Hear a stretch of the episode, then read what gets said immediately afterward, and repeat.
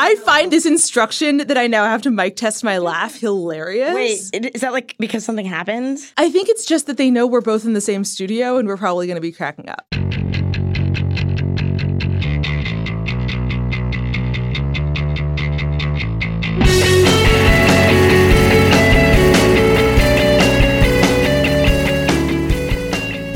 And welcome to The Weeds on the Vox Media Podcast Network. I am here with co host Matt Yglesias and special guest Jennifer Williams of our Worldly podcast. Uh, if you haven't heard, you should listen to this week's Worldly episode because this is a special Worldly Weeds crossover week in which we're discussing earlier this week from the kind of global standpoint on Worldly and today from the political domestic side on The Weeds, the implications of Trump's recent cabinet reshuffle. So we have brought Jen over. We have released her from the clutches of Worldly. We have been greeted as liberators.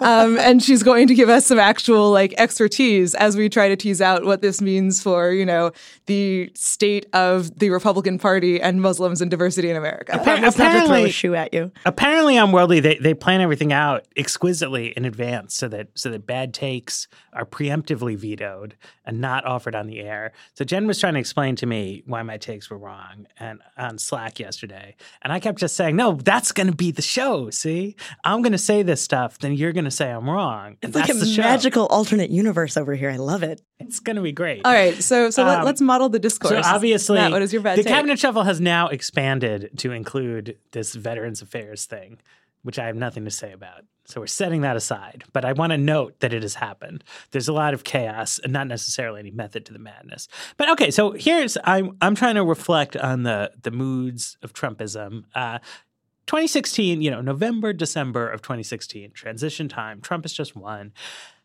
A big looming thing that I and I think a lot of people thought about was Trump and Islamophobia. That Trump, in, as a candidate, had gone, you know, everything from sort of standard GOP stuff, like we have to say radical Islamic terrorism three times and click our heels, to really like out there stuff. Like we're going to ban all Muslims from entering the United States of America. This was like a big thing, right? And like people start putting signs out in their shop doors, like indicating that, like, you know, this can be like a place of refuge. Like people thought something outside the scope of like normal politics was like on the verge of happening. And to be clear, outside the scope of even what Trump was saying, like by the by the time we got to the general election campaign, Trump had already started to walk back, say, the Muslim ban into something that like would fit within the bounds of, you know, conceivable policy. But there was a lot of,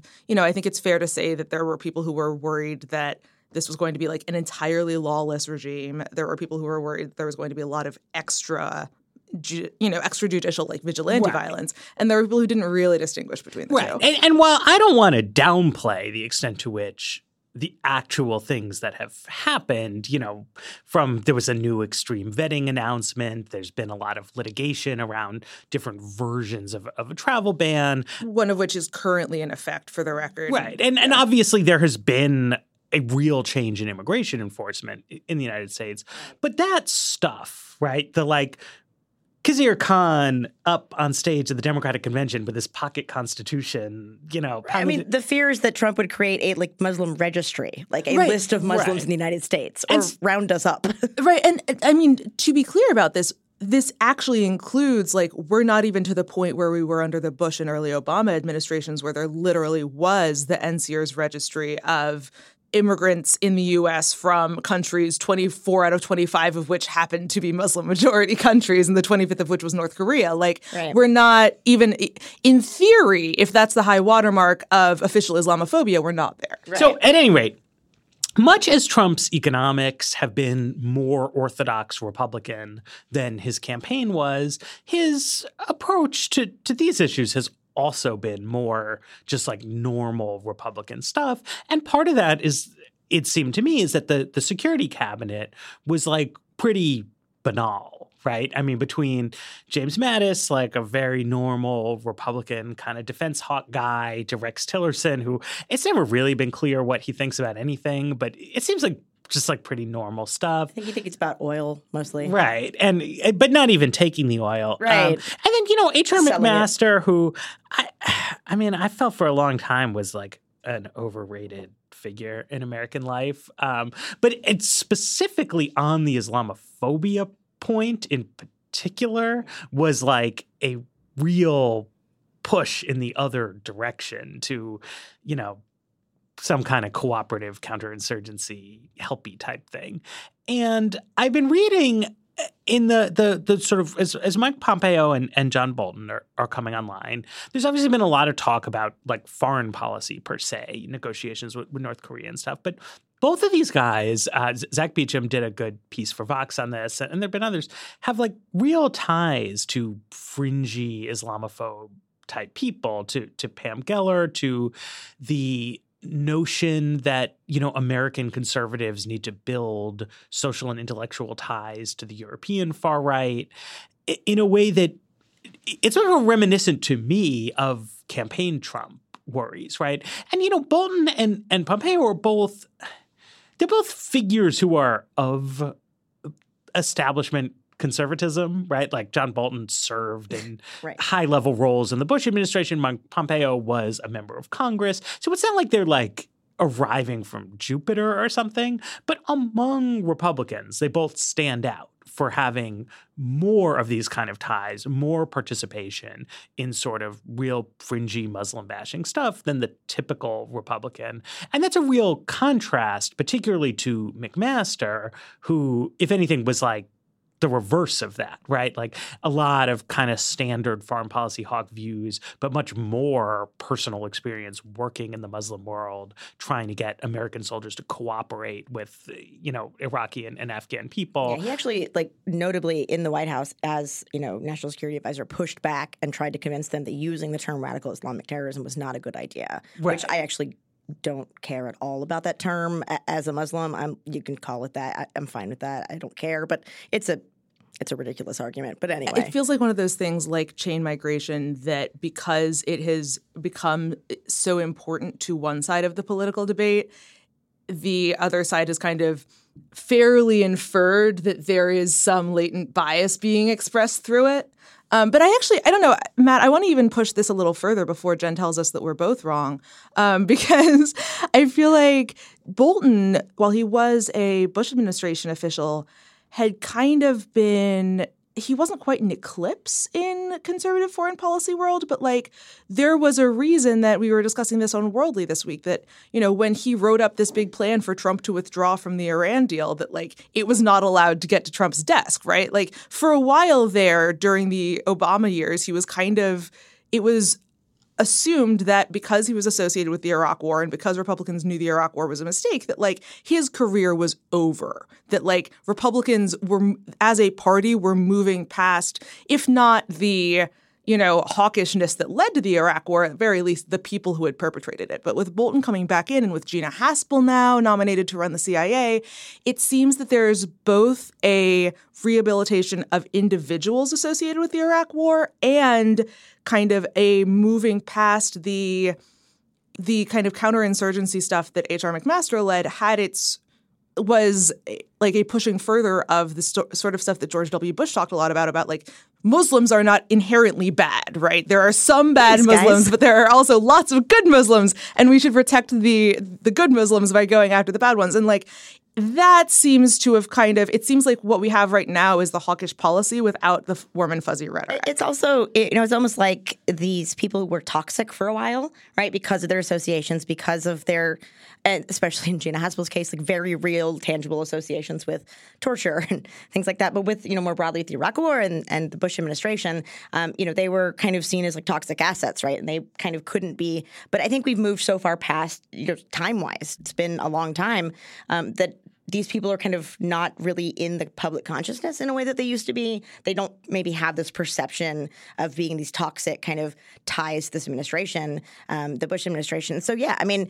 it's kind of like we're bringing them back because it, we've kind of forgotten, or at least you know, Republicans have forgotten, or just the general public has forgotten, like even why they were important and controversial figures. Or I mean, Gina Haspel wasn't a controversial figure really. It's only you know she was cloak and dagger. But anyway, to me, obviously, you know, Secretary of State, National Security Advisor, these are formally speaking sort of foreign policy positions. But I have a significant domestic worry about this, right? Like, I really think a lot about the Pulse nightclub shooting right? That was terrible that that happened and that those people were murdered, right? But Yes. and we didn't have an incident like that when George W. Bush was president, but we had a couple when We had, beyond 9-11. Right.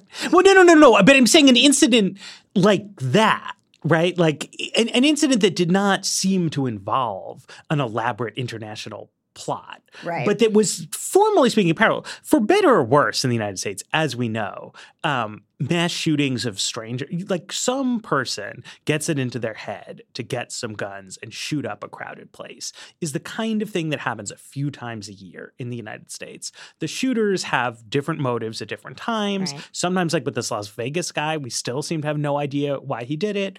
But we saw at, at Pulse, we've seen a couple of times in Europe that versions of this incident can occur in the United States that have an inflection of like Islamism about them, either because of self ascribed ideology on the part of the person or that person's ethnic background, his family background, things like that.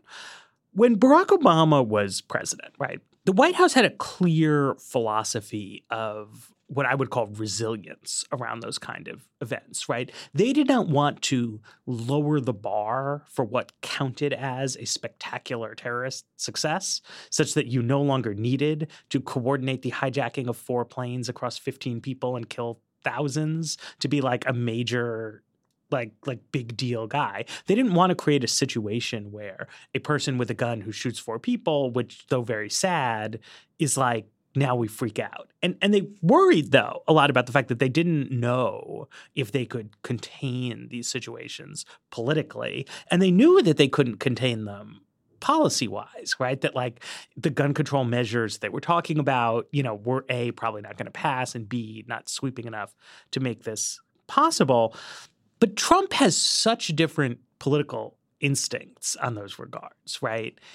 And I would be tended to think that like our only saving grace from a real hysteria, you know, a, a problematic, troubling domestic hysteria in the response to some of those would be, you know, the fabled adults in the room, right? To say, you know, Mr. President, like I, I, I see what you're saying, but like this will be really bad. Like, you don't want to inflame tensions around this point. You don't want to go ranting and raving about how this is why the courts never should have stopped you from whatever, right? Mm-hmm.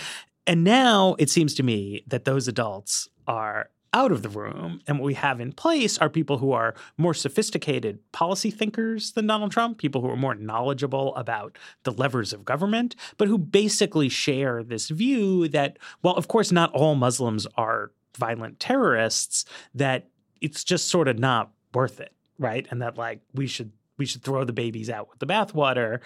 And it's set us up for, you know, today, like no- nothing's bad is happening. Tomorrow, probably Nothing all bad will has be happened well. as of the taping of this episode. Right. Oh my gosh. um, but that like we now have in place the dangerous situation that I worried about a year and a half ago.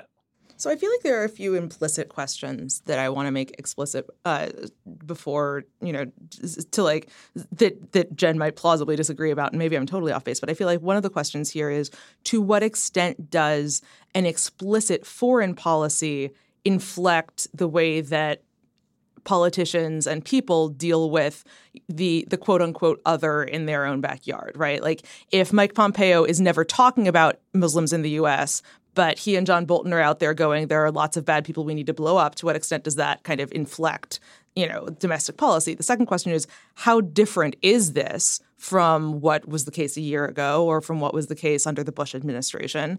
And the third is what is the relationship between what politicians say and what like citizens say because matt i feel like when you're talking about the potential inflammation the concern isn't that donald trump's going to get mad. The concern is that donald trump is going to get mad and inspire the kind of active islamophobia and hate crimes that we saw in the days after 9-11 Right. So, yeah, those are all really good questions. I'm not sure which order to take them. But so I think the easiest one here is, you know, whether this is the, you know, the ascension of John Bolton into the administration and the move of Pompeo from CIA to state is, you know, a kind of concrete change, a, really substantive change. I'm not sure. I mean, I've heard this argument about Pompeo, like, you know, he's getting closer to the center of power now. And, you know, now that he's Secretary of State, it's, it's even worse. And I actually don't understand at all why that would be the case. Um, he was already the director of the CIA. Uh, he literally briefed Trump every single day. He gave the PDB, the president's daily briefing, the you know daily intelligence brief. Um, Trump used to kind of sit there and shoot the shit with him and just you know ask him his views on all sorts of things. Um, so I, I don't quite get like you know the director of this like broad intelligence you know juggernaut versus like being overseas doing diplomacy and you know in Japan and in you know South America or whatever. Um, I, I, think it's it's not necessarily. Well, th- that's interesting though because I, I feel like we've like read a lot about the Trump administration. And my impression, I've never really like read Pompeo described as like in the mix oh, on no, a daily basis. That was the, in that the whole way. reason he got appointed was because like Donald Trump, who famously hates being briefed, really enjoyed Mike Pompeo's briefings. And like there were actually some weird concerns that, you know, now that Pompeo is not getting daily FaceTime with Trump, that he might actually have like, right. that he might not necessarily be in a Tillerson position, but that Trump w- might not like him as much. It's a very different relationship, right, as CIA director. So you're essentially bringing, so the CIA was designed, built, created to be most specifically the president's intelligence agency, as opposed to like the Pentagon has their intelligence agencies and, and you know, et cetera. Um, State Department has their own. So the CIA was for the president. So you have Pompeo, who literally his job is to come in and be like, here are all the cool secrets we've got, right? Here, like you are getting and only you and probably Kushner, but like mostly you are getting Ivanka might be in the room, and I'm not sure where Barron is, but mostly you are getting all of the intelligence. You're getting read in, and eh, you know that's kind of just in a general thing. Like that's kind of a cool thing. Like, oh, I get you know access to this entire intelligence agency. This guy knows a lot of stuff. He has all the information. Versus being the guy who has to go represent the crazy tweet that you just put out that is now thrown a massive wrench into a diplomatic initiative that the entire State Department was working on, or you know has to go to Africa and stand in front of a, group of, of African leaders, the African Union, and face criticism because you just called the entire you know continent a bunch of shithole countries. Like it's a different relationship. So he's not going to be like bringing these cool secrets. He's going to be coming in as much as he does interact with the president coming and saying yeah hey uh, that wasn't a, that wasn't a good move. Uh, you know rather than hey you know I, i'm i'm not political. You know i don't have not that Pompeo himself isn't political, but like the CIA directors, the CIA in general is supposed to be apolitical. We bring you the information you're the policymaker. We have no like influence on policy. That's not our role. Here's what we do versus the senior chief diplomat, right? So I think that's I actually so you think, think this is really not that much power. of a this is not really that much of a promotion. No, I, I think it's at best it's just like a lateral move. Um, I think it's possibly a demotion. I don't think Trump really gets that because he doesn't really understand like how these different roles work. He's just like, here you go here now. And I mean, he'll be on shuttle. TV more. Yeah, definitely. Um, you know, that is one thing. He'll be more in the in the public eye, but you know, he's fine with that. He's a politician, right, so he right, can right. handle that. Um, and then on the Bolton question, I mean, yes, he I'm not to downplay it. You know, he has gone on Frank Gaffney's show. Frank Gaffney, this kind of rabid anti-Muslim ideologue, um, and that's me putting it nicely, uh, you know, has this kind of radio show, and and Bolton has you know gone on a show over and over to talk about you know this kind of views of of you know us versus them, and this kind of global battle um, between like the West and progress, and you know the darker forces of the bad parts of Islam, right? Um, so yeah, he's gone on those shows a lot. So it's not to like downplay that, but I also don't think that's necessarily his biggest focus, right? Like he's much more interested in their bigger policy questions right now, like North Korea, Russia, like the Iran deal, then, you know, the radical Islamic terrorism is not a huge part right now. But again, that goes to the point that like, but what if there's a terrorist attack, right? Like then you have those people. But my my question is, well, those people were kind of already there, right? Like there have been reports out that like Jared Kushner talked to John Bolton frequently, like even though he wasn't in the administration, and like John Bolton had come and given, you know, briefs or had come and talked to Trump before. So like and it's Trump, you know, he will pick up his cell phone and call anybody. And there are plenty of other people who can tell him this stuff, you know, Bannon and Stephen Miller, whoever. So I don't really think that like just this one guy becoming national security advisor is necessarily this like seismic shift and now we're doomed.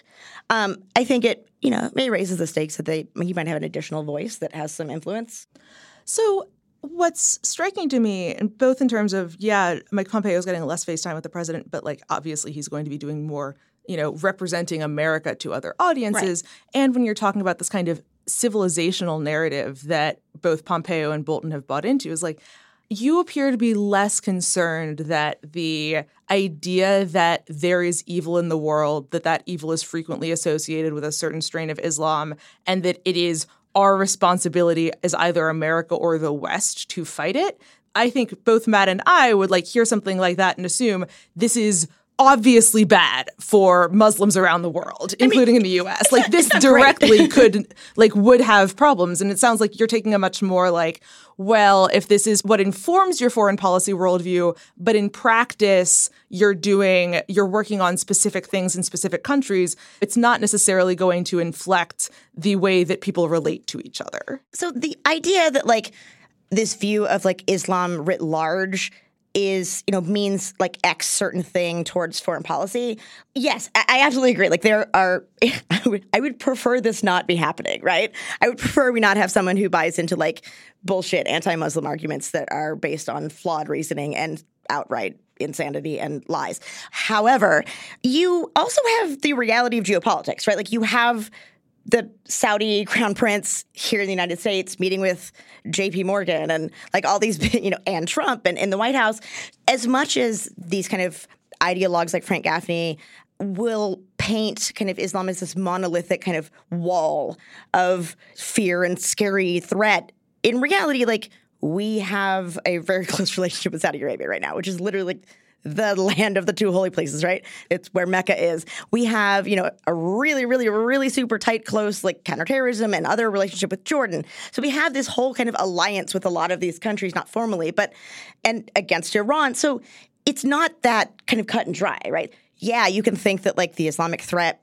is the biggest thing, but you're going to work with Saudi Arabia to fix that? Like, okay, good luck with that. It's there's still the reality. I want to take a break and then talk about that reality we finally had like the first warm day of spring uh, yesterday uh, in Washington. As the weather gets better, you know, I'm going to be spending uh, a lot more time out of the parks with my kid. We're going to be traveling more, and it's really something to look forward to. At the same time, I'm going to need some sunglasses. And like, here's the problem with sunglasses, right? You get like really cheap pairs and they look terrible, but every time I buy like, you know, an expensive, nice $200 pair, I, I feel like I get ripped off. I get paranoid, they get lost, broken. So our friends at Movement, MVMT, these are the watch guys, uh, but they, they felt the same way. So they thought, fuck it. How about we make quality, trendy sunglasses at a fair price? So they're not plastic, they're acetate. You can get them polarized. They start at just $70. Uh, they're going to be great go to shades for the future. They look cool, and finding the perfect pair is risk free because they got free shipping and free returns. So, you know, you go on your website, you look at a bunch of stuff, you can say, know, I want to try out something that's a little more out there. They ship it to you, you, you put it on your actual face, you send it back if you don't like it. Uh, so it's really cool. These are high quality, premium acetate frames, not cheap plastic. You got to see them. They've got tons of styles to choose from classic, trendy, round, aviator, mirrored, polarized for him, for her. Uh, you're sure to find the perfect pair uh, no matter who you are. Here's the basic this is what you want to know. You want to get 15% off these really cool new sunglasses with free shipping and free returns. You go to mvmt.com slash weeds. Uh, so you know Movement for how they've revolutionized the watch industry. Now's the time to check out their sunglasses. Go to mvmt.com slash weeds and join the movement. Your point about, I mean, the Trump administration in particular has managed to create like an even closer relationship with the Saudi government and the Egyptian government than we had before right. when these were long-standing close relationships. And I think there's a way in which that cuts against the idea of a government dominated by Islamophobia, like in a obvious literal sense. Like these are Muslim heads of state. And, you know, so if you're talking about just like knee jerk prejudice, right? Like, no, you're you're hanging out with these various sheikhs and dictators and generals. Some and, of our best allies are Muslim. Right. I mean, Trump literally went to Saudi Arabia and gave a speech about Islam.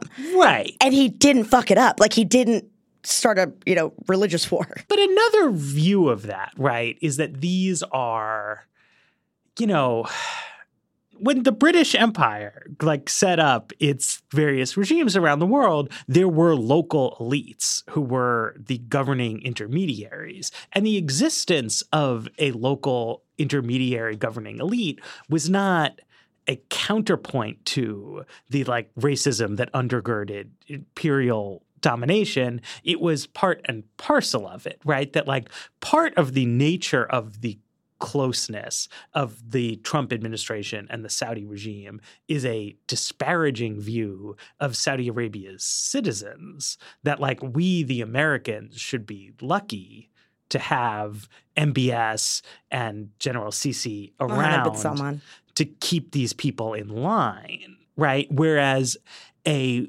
tenser relation without even necessarily going like full neocon, right? Just like I personally would be skeptical about spending a ton of time like hanging out with brutal Middle Eastern dictators because I kind of feel like they're they're treating people shabbily. I don't have like a real view of like what to even do about that. They just like they wouldn't be my pals because right. I think that the citizens of those countries are like human beings. Right. And I think Donald Trump sort of doesn't.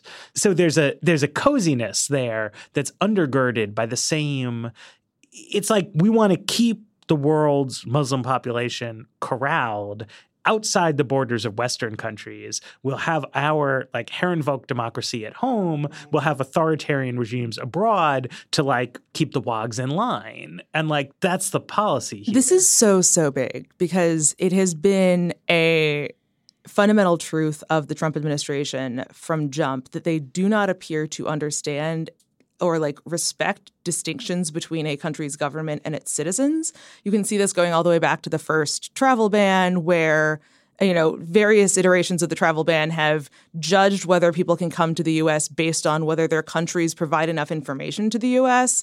Uh, to to kind of quote unquote vet them, which has less to do with actual fears about vetting capability than it does, you know, concern that a government is supporting terrorists and therefore no person from that country should come. You see that in the attitude toward refugees, where people who are coming from governments that the Trump administration doesn't like are viewed with more skepticism, even though by definition, if you're a refugee, you're being persecuted by your government, or at least the government isn't, you know, stepping in to help you. There's just a lot of conflation of the two that comes both from this kind of racist realist uh, policy that that Matt's talking about, but also just a broader failure to think about well, not every regime is democratic, and therefore not every government's going to express the will of the people. Like the the Diwali statement that Trump sent out, you know, last month, right. like. Or no, no, no, no. It was it was the Nowruz statement. I'm sorry. Oh, right. That Trump sent out last month. Yeah, the Diwali um, one was yes. a while ago, and it was horrible. Um, but the Nowruz statement was, you know, instead of talking about like Iranian Americans or the Iranian people, was all about how terrible the Iranian government was, which like isn't. This is where I think we see the biggest shift yeah. from the Bush administration in particular, because what Matt was alluding to in terms of going full neocon is like neoconservatism is animated in large part by the belief that people everywhere want to be free and some governments are terrible about that and therefore we need to like help the people by destroying the government that currently stands there. So I, I, kind of I want to I want to talk about that a little bit because on its face that sounds like a less Islamophobic way of looking at the world, right? That like you know the Iraqi people wanted a democracy and bad Saddam Hussein didn't want to give it to them, so we gave the Iraqi people what they wanted, and it's worked out so well for everyone and and everything. You know, everyone lived happily ever after. I mean, look, you know, I don't necessarily think that John Bolton himself and, you know, Pompeo are going to radically shift Trump's thinking one way or the other, right? Like, I think there's a, a fundamental truth about this administration, as you phrased it earlier, that Trump is the decider, if I may, and I will, in the sense that, you know, the actual policy, yes, gets carried out by other people. And so there's this kind of tension between like, does anything Trump say matter? Because in reality, like, we're going to just continue to do the actual policies that he signed off on yesterday, even though he changed his mind today. But at the same time, like, I don't necessarily think that they're going to like radically shift his thinking. I think the the kind of the fear, the broader impulse is they will kind of feed into his already kind of pre-existing biases. And that's that's a problem, right? So you had McMaster as this kind of I don't know, counter influence. But you still have Mattis, right? Like you still have Jim Mattis there, who is, you know, one of the so-called adults in the room. Um, I think look, you know, if I if I had to have John Bolton at, at you know as national security advisor, I would prefer maybe he not. Um, but he is, and I think you know one person is not necessarily going to make or break what Trump thinks. There's also the fact that like when we talk about the Trump administration as if it's some sort of like coherent, cohesive body, like there's so much chaos, there's so much pull back and forth. And in some ways it's actually you have Bannon out, right? Bannon was one of the kind of leading voices of this kind of anti-Muslim, this kind of global civilizational us versus them clash of civilizations thing. And the fact that he's, you know, fallen out of favor and out of grace, like that's a huge net positive. I think he was way more influential than than Bolton would be. Um, but yes, I mean, it's a different view of the world. It's a more kind of top line regime U.S. interest based rather than kind of the more broad, you know, neocon pro democracy sharing, but if the, we'll call it that. The, the, the Bannon point, though, is is a good one though because I think that sort of describes the the pendulum swing that I'm seeing here, right. right? Which is that like Trump comes in initially, and there's like there's Bannon and there's Michael Flynn and there's like a crew of people who align with, I think, some of the most dangerous and disturbing elements of the Trump worldview. Yeah, those two were way more out there. But that's it. But they were literally out there, right? They were in a di- over and beyond like what they think. They were kooks with poor relationships with other relevant stakeholders. Right. And like a really important aspect of the politics of foreign policy in the United States is that the vast majority of elected officials don't care at all, right? Like the number of senators who have like strong views on the substance of US foreign policy is really, really low. And those who do exert a lot of influence, but like a lot of them don't. But like lots of Senate Republicans had a strong opinion about Steve Bannon right? And the opinion was that they don't like Steve Bannon because Steve Bannon has been a troublemaker, a gadfly, a thorn in their side, blah, blah, blah. So if there's a dispute that pits decorated General James Mattis, who they like because he helped them make trouble for the Obama administration years ago, against guy who wears too many shirts, who they don't like because he's trying to foist Roy Moore on them and lose them Senate races. It's a clear choice. It's like, okay, we're going with Jim, right? right? Whereas Mike Pompeo and John Bolton are both a little bit less extreme in their substantive views, but also a lot less extreme in terms of their like poor interpersonal relationships with Republican Party elected officials, right? Like Mom Mike Pompeo, over and beyond whatever else he is, is like was a House Republican in good standing, right? Like Paul Ryan, likes Mike Pompeo. Kevin McCarthy, like everybody on the Hill, Hill Republicans, they all like Mike Pompeo. And when I spoke to Democrats on the Hill, I was like a little confused. I was like, this seems like a meteoric rise for a like replacement level House Republican. And they were like, no, no, no, like like Mike Pompeo is nuts, but like he's smarter and harder working than the average House Republican. Like I see why he has like risen to the top of this barrel. So that's like a guy who could win an argument in the Republican Party about what you should do. John Bolton is someone who, like most Senate Republicans, like went to bat for in a contentious confirmation battle. And so we had the period where Trump was forced to take on mainstream figures who he didn't really like because he'd lost fringy figures who were alienating other Republicans. But now we've swung back to what seems like a more efficacious group, which is like people who align better with Trump's instincts than H.R. McMaster did, but align better with like what Mitch McConnell and Paul Ryan want to do with their lives than Michael Flynn Right. did. But but the question is, what do you know Paul Ryan and Mitch McConnell really have to do with foreign policy in general, right? Like that raises the question of like how much influence, say, or you know, at, like efficacy or even just relevance does Congress even have in U.S. foreign policy anymore? I, right? I think the question I here love not U.S. foreign policy. I think the question is what is the difference between a world in which Paul Ryan and Mitch McConnell think it is important for their party to distinguish between uh, a tough line against radical Islam and Islamophobia, and a world in which Paul Ryan and Mitch McConnell think it is good for their party to be doubling down on the idea that Islam is a malignant force, or at least that a strain of Islam is such a malignant force that it is okay to be suspicious in a generalized fashion of Muslims, right? Like, I've been thinking a- lot about the stuff the FBI has been doing since 9 11 in terms of trying to pressure immigrants to become informants, getting, you know, people who have been accused of minor crimes to go in and try to infiltrate mosques and tell them who was going to be a terrorist, getting these people who had bad social skills or mental illness or who otherwise were like a little off and maybe could would were susceptible to extreme views and pushing them to like develop terrorist plots that they never would have been able to accomplish without the FBI's help. Like all of these are things that Congress can use oversight to stop, or that like Peter King has been holding hearings off and on for years in the House about like,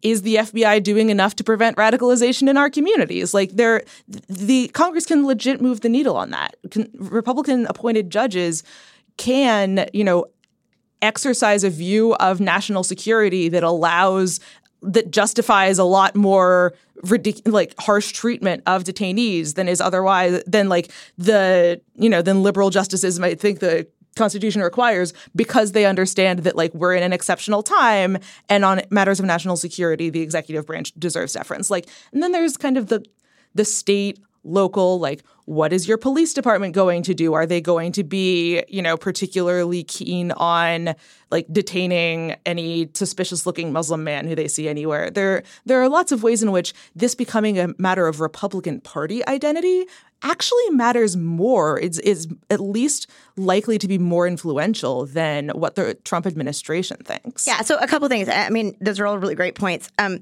one thing though, the, all of those FBI or you know a huge chunk of those FBI roundups also just happened during the Obama administration. So it's not like I don't want to glorify the Obama administration's approach to this, right? Like they were terrible at this. They didn't step in to try to like stop that from happening, right? Like it ramped up under them. It's literally like how the FBI handled it. You didn't see Obama like stepping in to try to stop the FBI's kind of tactics there. Like it and and the other thing to me, and, maybe this is just because you know, I guess I've sounded optimistic, but I think it actually comes from a place of deep cynicism in the fact that, like, as an American Muslim who has a lot of, uh, I don't know, friends uh, and contacts, and you know. My social scene of like American Muslims. None of this feels in any way new or escalatory. I mean, you know, you've had CPAC every every year, and you've had Frank Gaffney there, right? Like you had that under previous, you know, during the Obama administration when you had CPAC, you had these people there. So like, I, don't feel like this is necessarily that kind of new. I, I honestly, I feel like that's already in the Republican Party more generally. There's already that view. Trump just says it more loudly, um, and that's a problem, right? In terms of broadcasting to radical actors in the United States who are, you know, race warriors and who are, you know, patriot militia groups and just regular people who say, oh, you know, maybe it's okay to commit this hate crime. Yes, that's completely, absolutely not okay. And that should not be happening, right? But in terms of like the political, like institution of the GOP, it's already rife with anti-Muslim tropes and these kind of beliefs that I can't come up with a single person off the top of my head who doesn't probably ascribe to most of those views. So the fact that like one or two people, it, you know, who are also ascribed to this are now in the White House, like I- I don't know. I guess I feel like it's already just so bad that it doesn't feel like a huge substantive change. Let's take a break. Let's talk about neocons. We're sponsored this week by Blue Bottle Coffee. Uh, this is a, a, really fantastic coffee brand. I had them for the first time years ago uh, before they had this service. Was just you know some coffee shops in San Francisco. I went. There was like an incredible line there. I was supposed to meet somebody. I was like, why are all these people standing around here? Then I finally got to the front of the line. I understood the reason people were standing on the long line is that the coffee was really really it's incredibly delicious. And now you can enjoy delicious Blue Bottle coffee in the comfort of your own home without standing online. You just got to wait for the package. Here's what really makes a difference here freshness. Your Blue Bottle coffee is roasted and shipped to your home within 48 hours of you placing your order. So that means the beans arrive at peak freshness. Freshness, it really makes a difference when it comes to coffee beans. But a lot of us, if you've been buying beans at the supermarket or from huge mass market chains, you don't really even know what fresh coffee tastes like. One sip of Blue Bottle coffee is going to make you realize that you've been drinking subpar stuff your entire life. So after trying Blue Bottle for the first time, I can really say there's coffee, quote unquote, and then there's Blue Bottle coffee. They've got this insane dedication to coffee. They scour far and wide, get exclusive relationships with independent growers all over the world. They're sourcing delicious and sustainable coffee. And then if you're worried about the flavor, you know, they match you. You take their Blue Bottle Coffee Match quiz, and you're going to find the perfect coffee just for you. So from blends to espresso to single origins, Blue Bottle has it all. Uh, so here's the best part. If you hurry to bluebottlecoffee.com slash weeds, you can get 10 bucks off your first coffee subscription order. That's bluebottlecoffee.com slash weeds, bluebottlecoffee.com slash weeds. I want to roll the tapes back to George W. Bush's second inaugural address, which is one of the loopiest documents to ever come forth in the history of America. It's, Second it, term Bush was weird, it, man. Yeah, but this this is great too because you know foreign policy a lot of politics, there's, there's, always a mismatch between like what you say and what you actually do. Yeah. Um, and an inaugural address is a particularly untethered moment for any administration. Um, but it still it tells you something. Like this, this is what they wanted to say they were doing. Um, we have seen our vulnerability and we've seen its deepest source. For as long as whole regions of the world simmer in resentment and tyranny, prone to ideologies that feed hatred and excuse murder, violence will gather and multiply in destructive power and cross the most defended borders and raise a mortal threat. There's only one force of history that can break the reign of hatred and resentment and expose the pretensions of tyrants and reward the hopes of the decent and the tolerant, and that is the force of human freedom. We are led by events and common sense to one conclusion the survival of liberty in our land increasingly depends on the success of liberty in other lands. That is a bold claim. Right. That I would not say characterized in a consistent way the things the Bush administration did in its middle years, but there was certainly something of that type going on. And there was a reason that they said it, and it is it is very different from Donald Trump's view of these things. And it's different in an interesting way, right? I mean, Trump was clearly critical of Bush as a messianist, right? Like th- that aspect of the Bush administration that was on display in that speech, Trump was very, very, very critical of. And a lot of people, it seems to me, on the on the left in America, chose to read that as Trump being critical of like American imperialism or something. And it's really not that. Like, that's not what Trump is about. But he was specifically responding to this strain that George W. Bush really did inject into foreign policy that was like, I mean, he's saying there that, like, you cannot defend America from terrorism through defense right? Like that there is nothing you can do in terms of border security, law enforcement, intelligence, apprehension that will work. That like the only way. Well, they did all of that too. Right, right. But, but, but I mean, also, it's, there's a lot of like we're going after them there, so we don't yeah. have to go after them here, but, which is not something you hear anymore. But not, but not even going after them there, right? It wasn't like an Obama type preemptive yeah. destruction, right? I mean, he's making a really strong claim that like we have to create democratic institutions in all foreign countries, not to be nice people, but like for the physical security of American families. And eh, America's vital interests and our deepest beliefs are now one. Which, like, I, I don't think anyone has ever really believed that there's no tension there, but he at least said it. And it, it it's a strong rhetorical counterpush to the idea of the Muslim ban, right? Which is like, let's just like take this problem like super literally and be like, well, if no Muslims come here, no Muslim terrorism, right? And then like the opposite is like, no, the only way to solve this problem is to like go through like dozens of countries and completely rebuild their societies from the ground up, right? This is like shallow versus deep counterterrorism. And that is really gone, right? Like whatever is happening in the Trump administration before or after the reshuffle is not, it's not like the neocons are back, which I read some people say. Yeah, I, I guess my question for for Jen with all this is like, how much does this not like what George W. Bush is saying versus what Donald Trump is saying, but like how much does the distinction between you know, all people want freedom and we have to give it, like, it is incumbent upon us to give it to them versus, like, you know, can't have any Muslim terrorists if you don't have any Muslims. Aha. Like, how much does that actually trickle down into both how Muslims in the US feel their government and, you know, Americans feel about them and kind of the relationship with actual like existing Muslim populations on the ground either through the Pentagon, you know, through like the military or diplomacy or any of that. I mean, look, you know, you can have, you know, like you said, but people give speeches, especially that speech, that Bush speech, right? It didn't actually reflect reality in a lot of ways, right? Like, yes, we wanted to spread democracy. yes, you know, we invaded and occupied Iraq. Um, we, you know, invaded and occupied Afghanistan. But we didn't try to topple Saudi. We didn't try to topple Egypt, right? We still played the strong man, keep these guys in line game.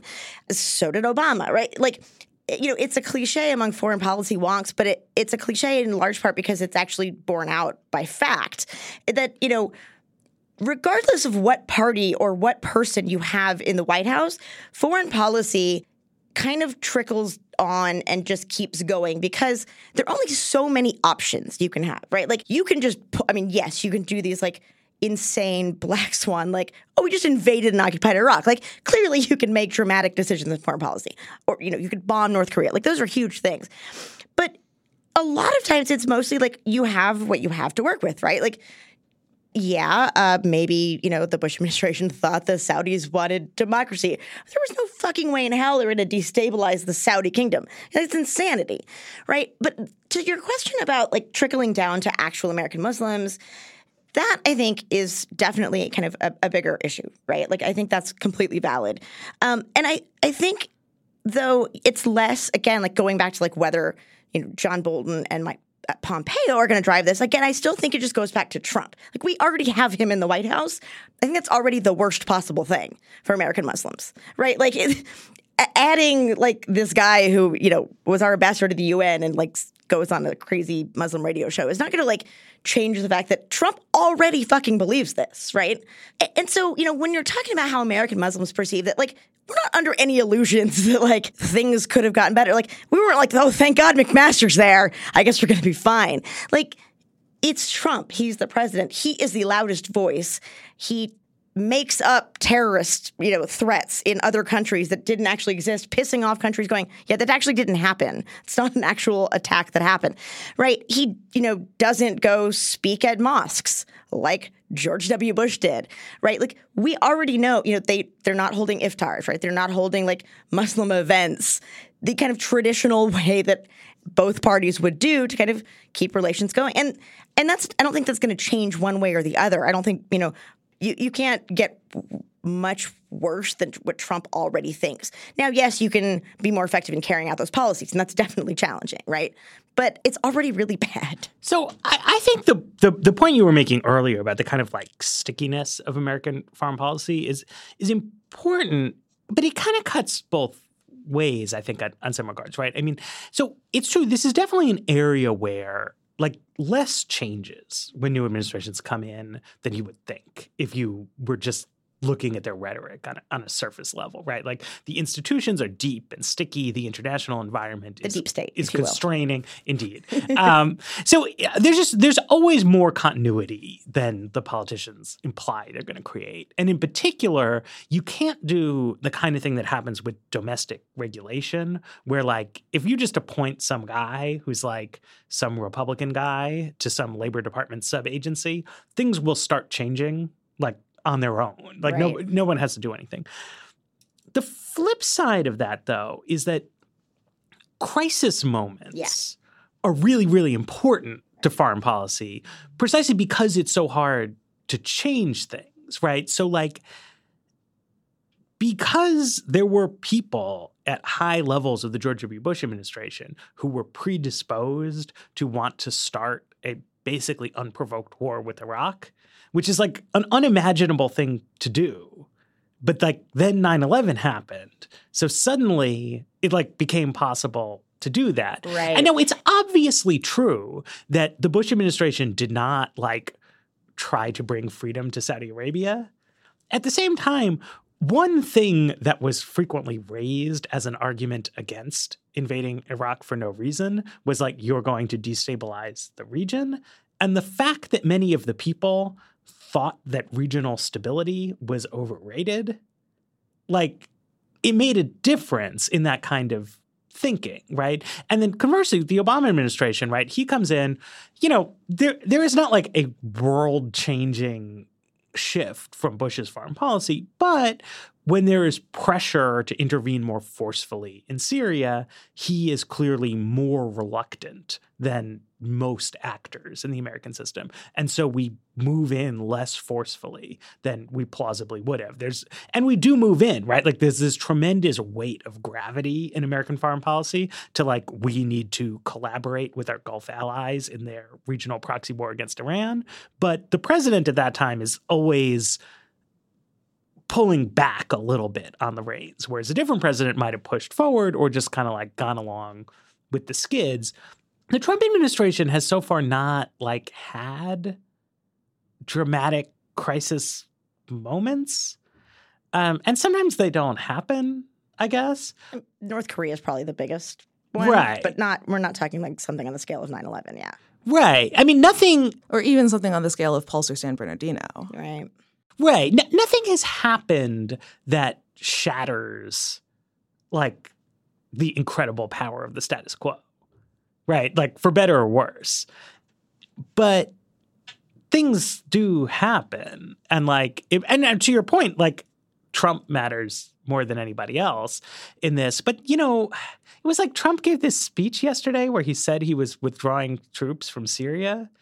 And I think everyone's understanding is that's not true. It's absolutely not true. We literally just in December announced that we were staying for the foreseeable future.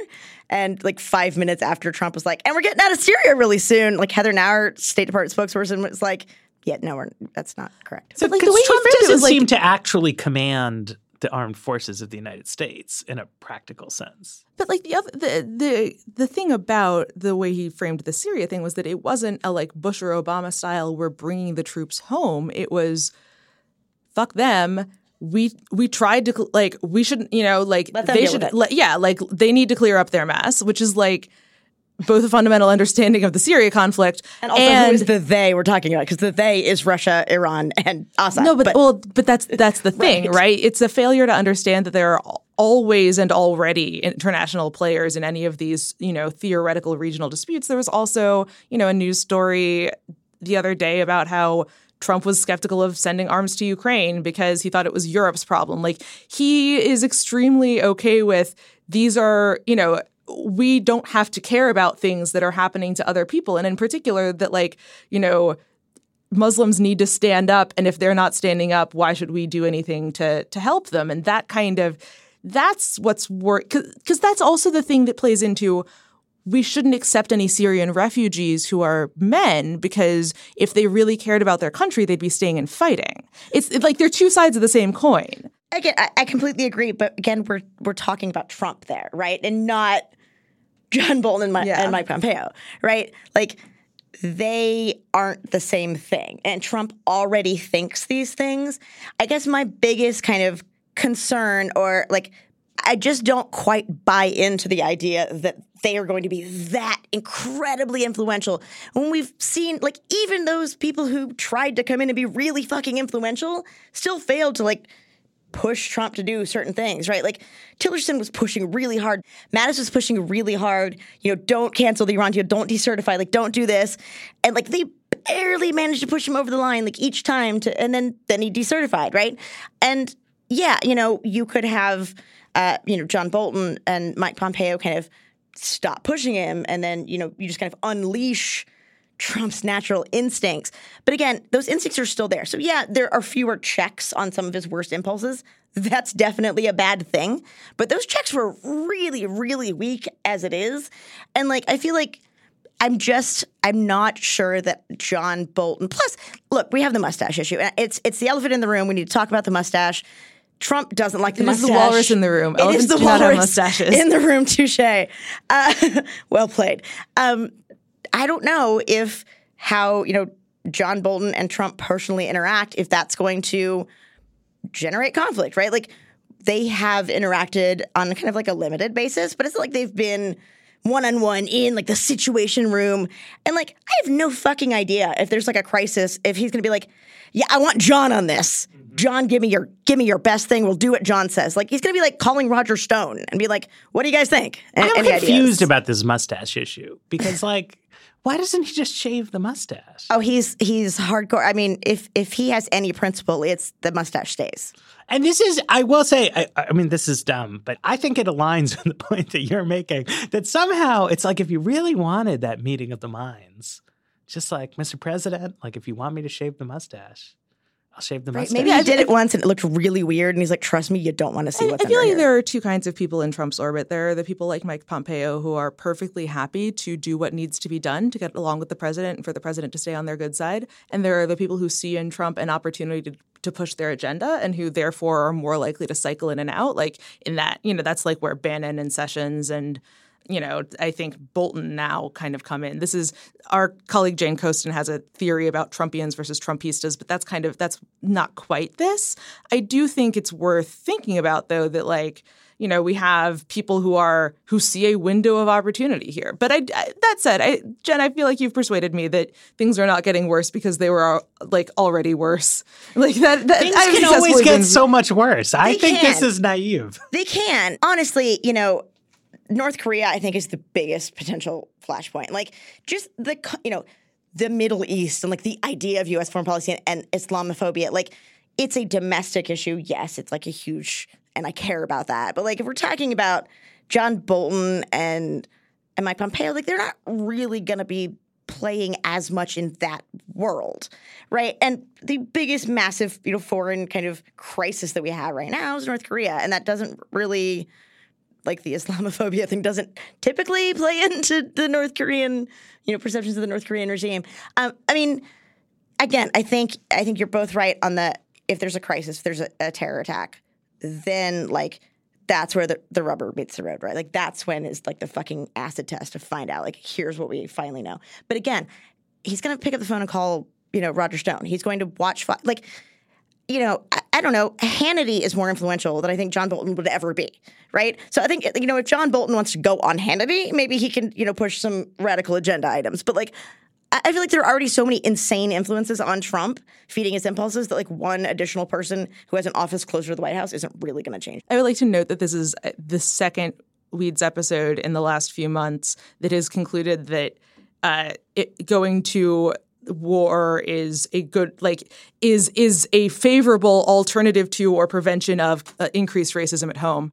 I'm not. No, I'm not I sure don't I'm think taking we're that view. going to war okay. at all. No, I, I don't want to go to war. No, with but but Korea but at all. insofar as insofar as North Korea as a major flashpoint does kind of bracket the whole Islam n- narrative. I think us trying to make a peace deal would probably also be useful. Like to pay. It's just like it's the thing that's happening that's dominating the most kind of attention in terms of foreign policy muscle, right? Like that's the big thing we're having to deal with. Um, I don't really think it's necessarily the Trump administration's fault, actually, in that case. Like Trump is right when he talks about that, you know, he was given this crisis, right? Like that's that's right. So he didn't start this one at least. But I mean, isn't there potentially an interconnection between this, right? Like, if you believe that the United States is in a like millennia long twilight struggle with Islam, right? Then the inclination to resolve the North Korea issue by um, being actually quite generous with the North Koreans so that you can say the issue is resolved, so that you can go to war with Iran or whatever else seems fairly profound. I mean, part of what happened back in 2002 was that the Bush administration did not want to maintain a focus on the North Korea nuclear issue because they had this pet project in Iraq that they were on, right? I mean, that's this is obviously a complex issue, but like part of the origins of the current North Korea crisis was a deliberate decision by people who had profound ideological concepts about the Middle East to say, look, we want to backburner this like Northeast Asia situation that while important on its own terms has like nothing to do with like the big ideas that we care about and now the big ideas are totally different but like it's the same situation where like nobody cares about juche whereas like a lot of people have feelings about Islamism. Right, but I think you're that's way, way overstating like the degree to which Pompeo and Bolton are these like massive, insane ideologues. It's this like us versus them, and like their biggest f- foreign policy priority or their biggest worldview is Islam. Like that's not who these guys are. They've gone on some of these shows. They don't share most of the most radical. Like I, I don't want to overpaint them as these like, Uh, sure Bannon maybe, but his biggest kind of opponent was probably like China and not, you know, Islam even so even in that sense. So it's not like we've just brought Frank Gaffney and Pam Geller into the White House, right? Like that would be their huge like entire framework for understanding the world. That's not who either of these guys are. It's vastly, vastly overstating it. Like they have some views that are super not great. Uh, it's a really hard, you know, way of phrasing it.